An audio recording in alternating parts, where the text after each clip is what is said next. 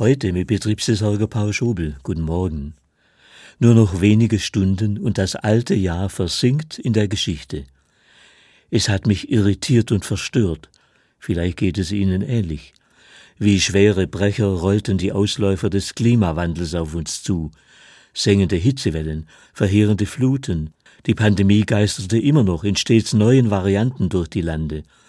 Über sechs Millionen Menschen starben weltweit an oder mit Corona. Und wir streiten uns immer noch, wie wir damit umgehen sollen. Da hat dieser verdammte Krieg fast vor der eigenen Haustür gerade noch gefällt. Zehntausende bezahlten inzwischen diesen Wahnsinn völlig sinnlos mit ihrem Leben und kein Ende in Sicht. Die Menschheit bombt sich selber um Jahrzehnte oder Jahrhunderte zurück. Manche sehen die apokalyptischen Reiter am Horizont, die das Ende der Welt verkünden. Verschwörungslegenden haben Hochkonjunktur. Folgt ihnen nicht, warnt Jesus im Lukasevangelium.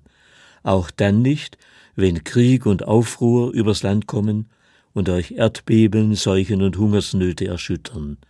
Bleibt standhaft, und ihr werdet euer Leben gewinnen. Bleibt standhaft. Dieses Jesuswort möchte ich Ihnen zum Jahreswechsel ans Herz legen. Lasst uns im neuen Jahr noch entschiedener anders leben, einfacher, ressourcenschonend, umweltverträglich.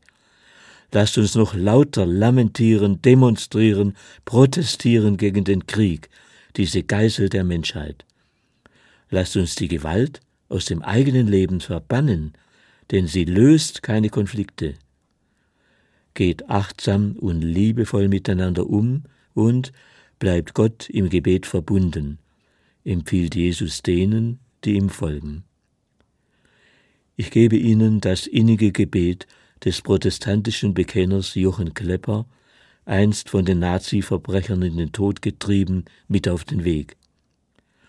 Der du die Zeit in Händen hast, Herr, nimm auch dieses Jahres Last und wandle sie in Segen der du allein der Ewige heißt und Anfang, Ziel und Mitte weißt im Fluge unserer Zeiten, bleib du uns gnädig zugewandt und führe uns an deiner Hand, damit wir sicher schreiten. Paul Schobel, Böblingen, Katholische Kirche